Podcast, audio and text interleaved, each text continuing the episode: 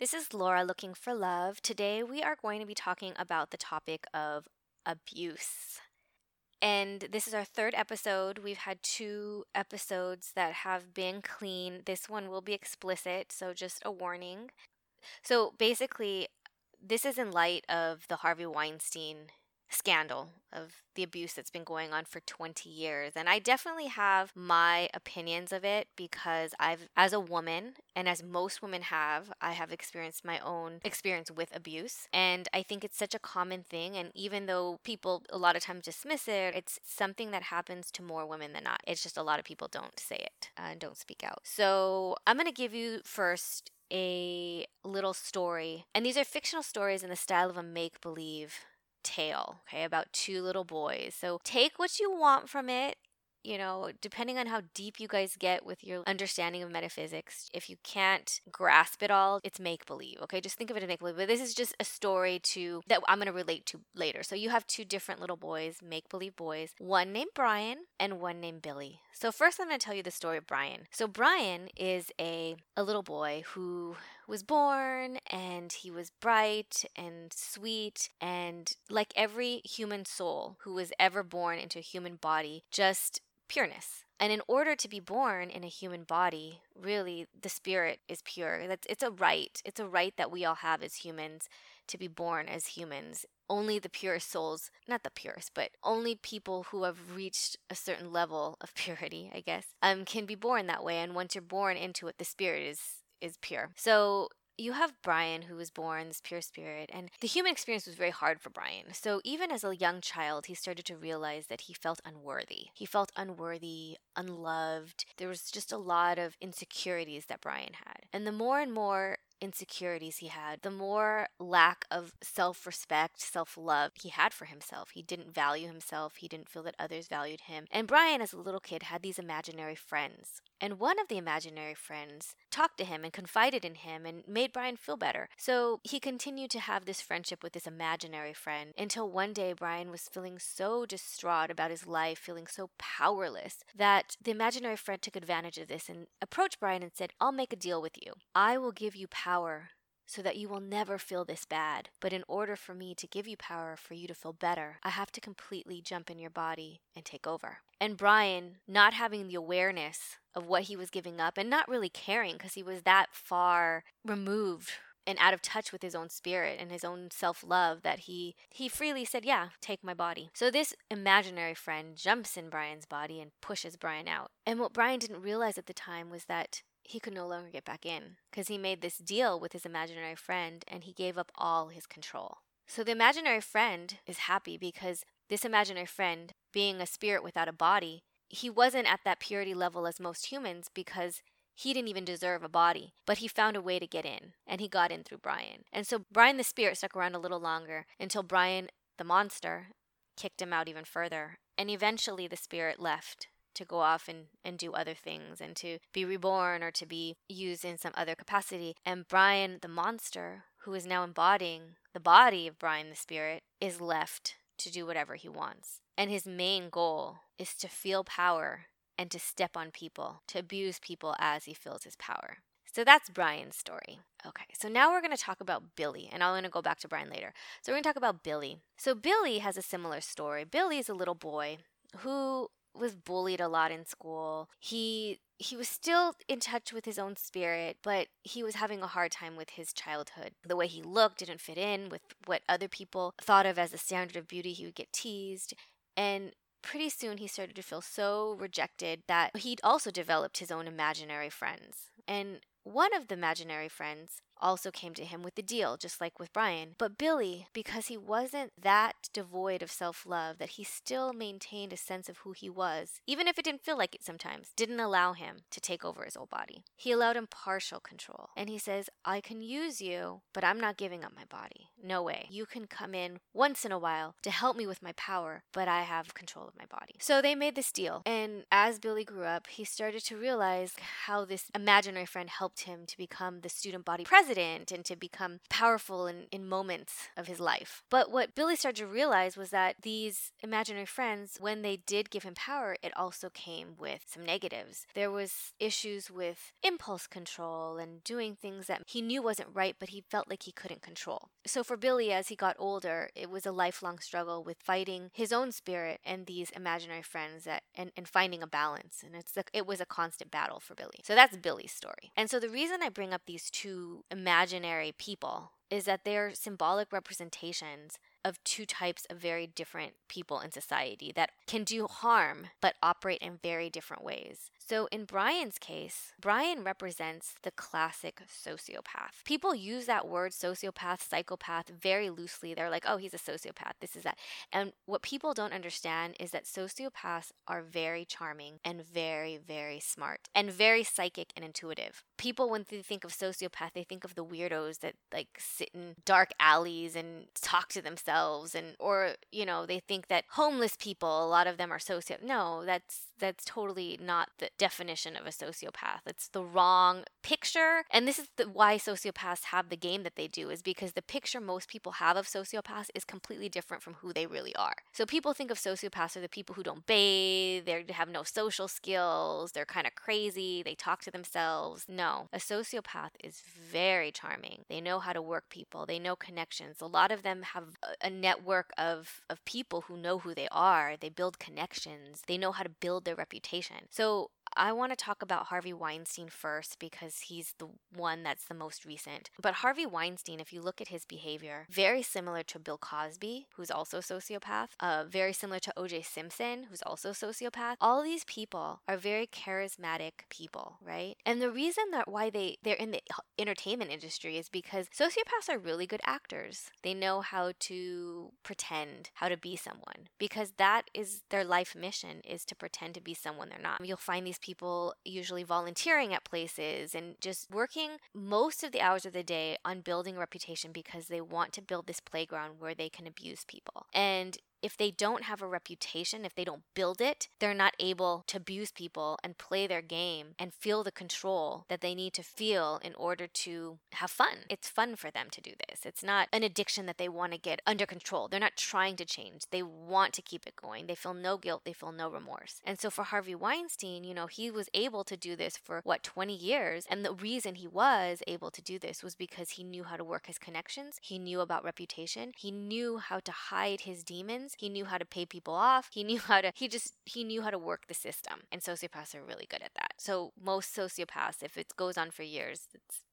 that's what they are. They're sociopaths. However, someone like a Billy who is still connected to his spirit, he's not completely devoid of love. He still has the ability to love. Is someone like an Anthony Weiner and it makes me sad when people call Anthony Weiner a sociopath because he's not a sociopath. Most sociopaths are not even called sociopaths until it's too late. You know, the serial killers, yes, those are sociopaths, but usually they don't get caught until later down the road. And, and those are the extreme cases. Most sociopaths don't go to the extent of being mass murderers because so much is at stake for a sociopath who, who becomes a mass murderer, right? They usually like to do things that subtly demean people. Like, it's a lot of times it's sexual abuse, rape, stalking, stuff like that. And, and it's stuff that is very hard to prove. But with Anthony Weiner, he is like a Billy in the fact that, yes, one of the things that he wants, just like the sociopaths, is power and control. It's in reaction to feeling out of control. It's sometimes when we need control, it's because we feel out of control. So we need to gain control so we don't feel so lost. And I see that with him. But I also see where you know, there isn't that same level of the need to protect his reputation like the typical sociopath. I watched his documentary, I don't know when it was, maybe a year or two ago, called Weiner, and it was fascinating. I thought the documentary was amazing because he is such a fascinating character and he literally has no walls up when these camera crews are. I mean, he's not trying to produce his image in a way that is beneficial to him. He literally shows it all his strengths and his weaknesses equally.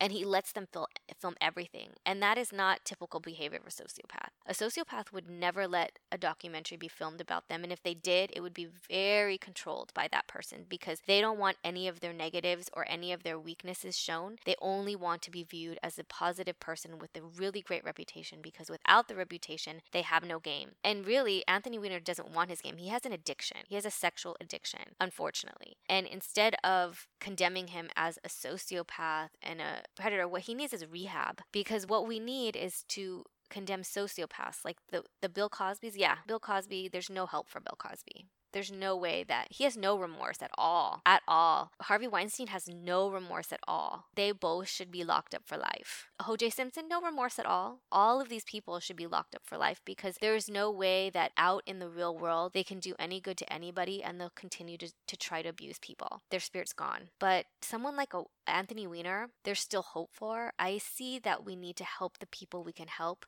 and lock up the people we can't so that they can do no more harm to anybody else. But unfortunately, the world and society has it backwards. We we protect more the people who are sociopaths than we do the people who could actually use the help and that actually has something to offer. So, um, speaking of addiction, and just to frame it as a as something that is closer to home than we think, you know, it's easy to say, "Oh, Anthony Weiner, he's such a pervert. He's disgusting. He's this and he's that." Because to do that makes the person feel better that I am not this person and if I am not that person then I am good. But it's it's actually a big gray area because everyone has an addiction. Everyone struggles with addiction of some sort. Is social media is an addiction now right? There are so many people with sex addictions now because of the internet. So I will tell uh, just my own story of seeing how cultures have changed from when I was growing up and now with the social media age and the millennials and, and the different types of addictions that we face. So when I was growing up, when you heard addiction, it was mainly addiction to substances, addiction to drugs, alcohol, cigarettes, maybe. There wasn't as much of a, a thing with sex addiction, although probably did exist to a lesser degree because access to pornography, access to stuff like that was so much harder. When we were younger, 12 year old boys weren't on YouTube or on, um, not YouTube, but just on like online sites watching porn. If anything, they would get access to a magazine or a videotape, but they have to get it somehow. It was like a lot of effort. Now, when you're like five years old, you have access to porn on the internet if you have a computer. And most five year olds, like people under 10 now, kids under 10 have access to internet. So the culture's changed. So when I was f- turning 40, I had this whole when Stella got her groove back experience, right? Where I was like, oh my God, I'm turning 40. Oh my gosh, I'm old. And I had this year period where I dated guys. It just happened. I wasn't like I was like trying to look for them, but it happened and I allowed for it because it made me feel younger. So I dated three guys in their 20s when I was about between 39 and 40. But what it allowed me to do was it allowed me to see the difference in culture. We're like totally different generations. And it was sad for me. The view of sex has changed. Whereas before, sex used to be a big deal, it used to be a much bigger deal. Now it's expected, not just men, but women too, are just like, it's not a big deal. And if you don't, there's judgment. And if you don't do something on the first date now, right? Especially with apps like Tinder and stuff where it's like hookup apps, everything is just whatever. So, you know, I know people who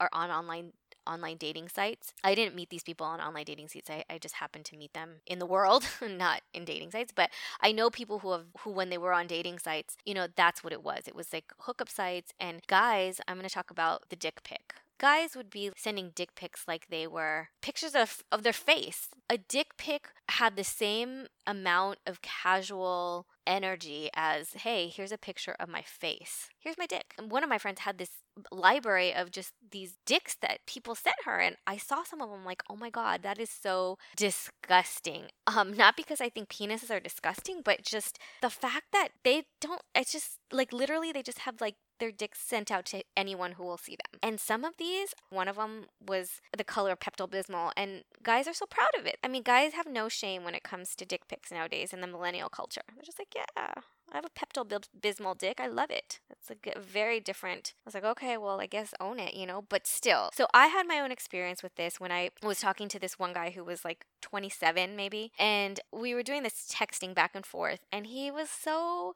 full of himself, you know, after a while. And I was just like, uh uh-uh, uh, I don't like this. This is not my style. He didn't know how to treat a woman. Good looking guy, thinking that he's the shit. And so I just, I cut it off. So I cut it off thinking, you know, I'm never gonna see this person. And two days later, he just sends me a picture of his penis. And I was like, what the fuck is this? I'm not a prude or anything, but you know, I didn't ask for this. But they do it in a way that it's like sending flowers. Like, here, oh my God, here's my beautiful dick. Here, everybody. How beautiful, how beautiful. I'm giving you a gift. It's not a gift. Women don't want to see that if it's not invited. Save it for like someone that you're in a relationship with, not just anybody. So I ended up cussing him out on text, which felt good because it was like taking back control. It felt like, ah, you know, it's it's it's a little invasive, really, when you don't ask for something and someone just texts you something. So that was that one experience. And then there was one guy that I dated who was also like around that age, and it turns out he was addicted to porn, and he had been watching porn since he was 11 online, and there was a lot of compassion I had for that because he told me that he couldn't have normal sexual relationships with women. Like he couldn't even reach orgasm with a woman. He, he, only could do it with porn. And to me, that was really sad because it's just the culture he lived in. It was this addiction that he could not control. And it's so I did have compassion for him on some level. But on another level, I had an anger towards him as well because he would say things that were so misogynistic, so sexist, and so off that it, it made my compassion for him very difficult at times. So he had said once um, that he knew that girls liked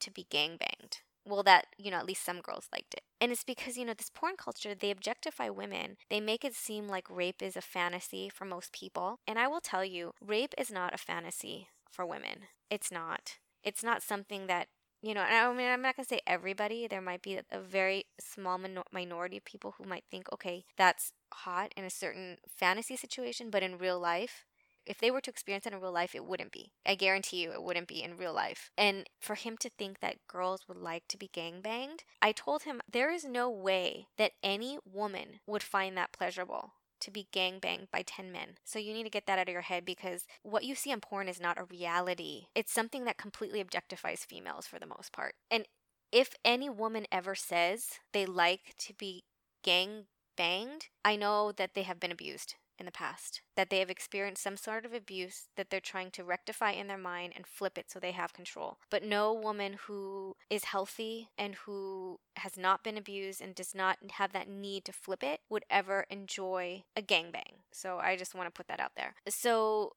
so this also segues into the glorification of rape and just or the minimalization of rape in our culture. I actually had someone tell me once, and he was actually someone who was an advisor to me. And he told me that, oh, date rape isn't real rape. It's not real rape. It's almost like if you know someone and you're on a date that you automatically give up your rights to have sex. And I think that's just ridiculous the way that we think of rape. The only quote unquote acceptable type of rape nowadays is if you're held at knife point by a stranger on the street, which is one of the least common forms of rape. Most rape is by someone you know. So I was watching Gone with the Wind the other day. It was literally my first time.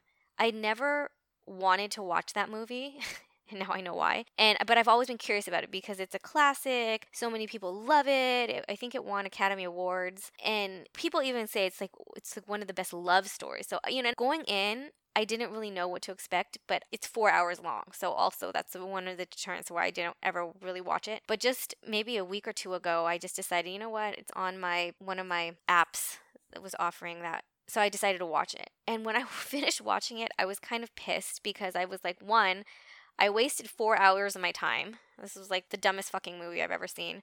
I mean, I can see why it was given so much attention by the f- the mere fact of just the technical aspects of it and what it covered, the story that it told. But I found the interconnection of the characters lacking. It was such such an inhumane story of people who were operating purely out of survival. And maybe I shouldn't even be mad at the film because it was a depiction of a time frame that is so different than now. But I guess what I'm more mad at is the fact that people to this day still call it a love story. They still call it this beautiful movie. And really it's not a beautiful movie. It's it's a movie about survival and about total disrespect towards fellow man. I mean, even there's one scene, well, two things that were kind of disgusting to me was the portrayal of the black characters. One of them wasn't Mammy wasn't depicted as as terrible as that terrible actually. She was actually kind of a a voice of wisdom, which was okay for me. But there was one girl, I don't even know her name, that had this the most annoying voice. They portrayed her as this disgusting, not even human version of a person. And because she was so unlikable, it gave permission for Scarlett O'Hara to literally smack her across the face. And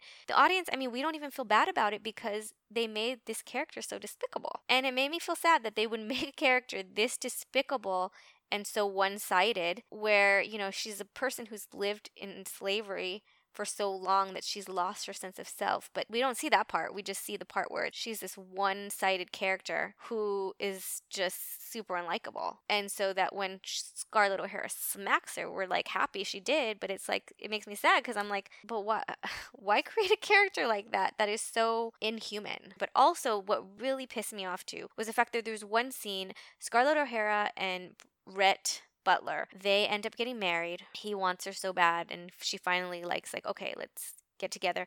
They have this baby. And the reason why it's excusable is because you know they don't paint Scarlett O'Hara as the best type of person. They paint her as a very selfish person, very vain, and so she doesn't want to have sex with him anymore because she doesn't want to get pregnant. She doesn't want to have her body deformed, which to most people is a judgment on Scarlett O'Hara. But regardless of what we feel about that decision, it's still her right to choose what she does with her body, and she just doesn't want to have sex with him anymore. And at one point, he literally forces her. He picks her up and she's kicking and screaming and he forces her. And they don't show it, right? They don't show it. But when it, it cuts to the next scene, in my head, the first thing I thought was, did he just rape her? So I'm wondering what's going to happen. And the next scene, she's smiling in bed as if she's just had the most ecstatic last night of her life. She's happy as can be. And that made me mad because they just rationalized in that scene a rape. Not only is she raped, but she also gets pregnant. So she wasn't only just violated, but she was also impregnated, which was what she didn't want to happen. And she later confronts him and there's a struggle and she ends up falling down this flight of stairs. So it's like abuse after abuse. But what happens at the end is that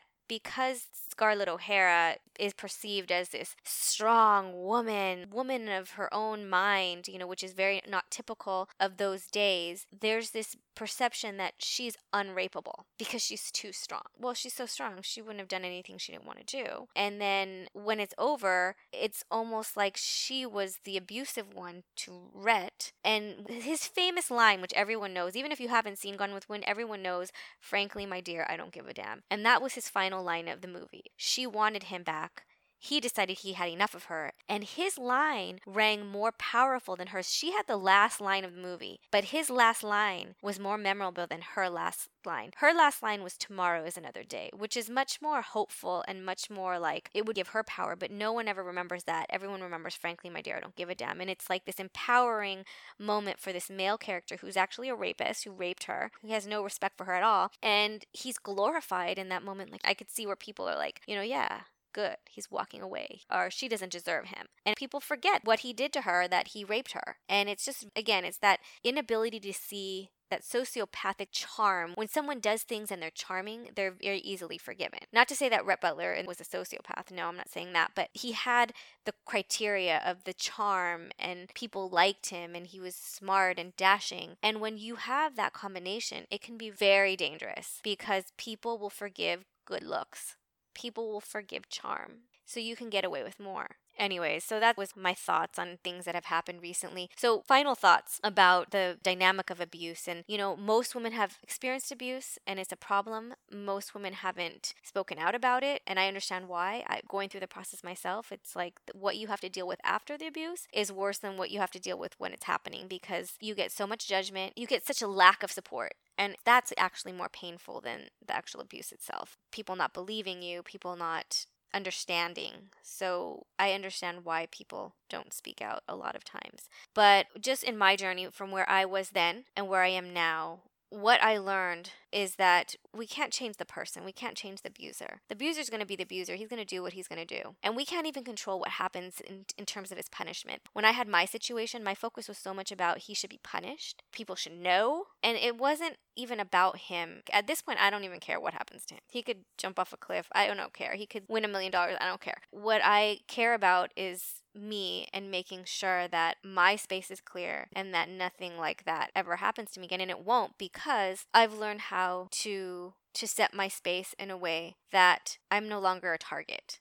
So, eh, for women out there, and even for men who have experienced abuse or who are vulnerable to abuse, how do we fix it? You'll see women who have been in abusive relationship after abusive relationship after abusive is a pattern. And it's not because they deserve it, they don't deserve it. No one deserves abuse. But it's because sociopaths and abusers are very psychic and they know who to target. And until you can fix the vulnerabilities that disconnect you from your spirit, you're going to constantly be a target to people. And just like the fictional Brian that had given up his body to this imaginary friend who can detect his weakness, if we can think of ourselves as that, of, of how much we are in control of our own space, how much how much self-love, how much ownership of ourselves that we have, because the more we're filled with our own love, the less chance of anyone getting into our space because we're not in lack of anything. So really self-love everything starts with us, self love. And that's why, you know, this episode is called Love in a Wiener because it was inspired by Anthony Weiner when I first was thinking about this dynamic of talking about abuse and the different layers of it. Is that Anthony Weiner, there's still some love that he has inside of him that he needs to nurture, that he needs to allow to grow so that these behaviors and these dysfunctions can eventually stop. Because once you're filled with that, you don't need the need for distraction and addictions. The, pe- the reason why people turn to alcohol, turn to drugs in the first place is because they're not fulfilled in their own self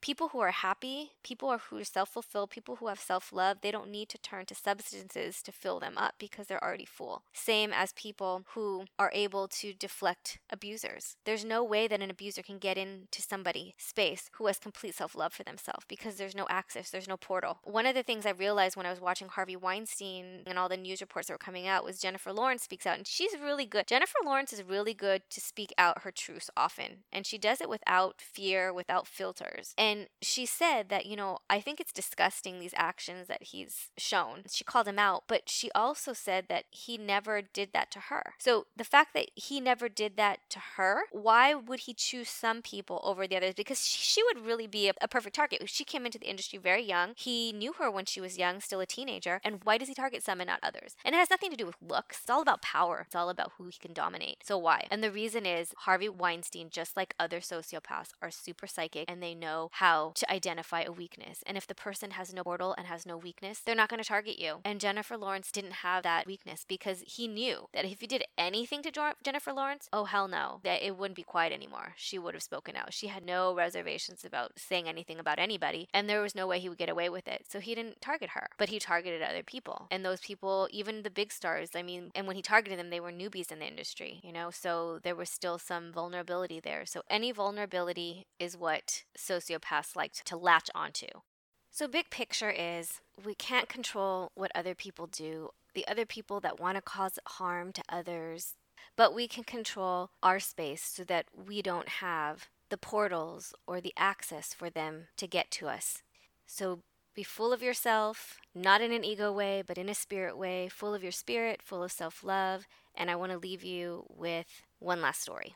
It's from the TV series This Is Us, and it was a scene that really moved me. Randall, for those of you don't know, is a black man who was adopted by a white family, and he's an adult now, has his own family. Recently reconnected with his biological father, who he invited to stay at his house because he is dying of cancer. And this is a flashback of when he was there from the previous season. And it was the first night that his biological father was there and he wanted to leave. So he was at the door. It was late at night, everyone was asleep, and you see the little granddaughter who's about five or six walk down the stairs. And he says, Do you have the alarm code? I want to leave. And she says, Yeah, it's my birthday. But why do you want to leave? And he said, Well, I just need to get home. I don't feel comfortable here and and I'm afraid that if I stay I'll disappoint you. And she said, One time I went to a slumber party and I got so scared that my mommy and daddy had to come pick me up and take me home. But the next day I was really sad because I could have had fun. So maybe if you stay, you could have fun. But maybe if you leave, you'll be sad. So next week, I will be at the slumber party. Hope you will be there too. Any suggestions for topics, as always, you can email me episodes every Friday. If you found this information helpful, please share it with people who might benefit from the content. And you can also go to thebonsaibabes.com for info and empowerment services. See you next Friday.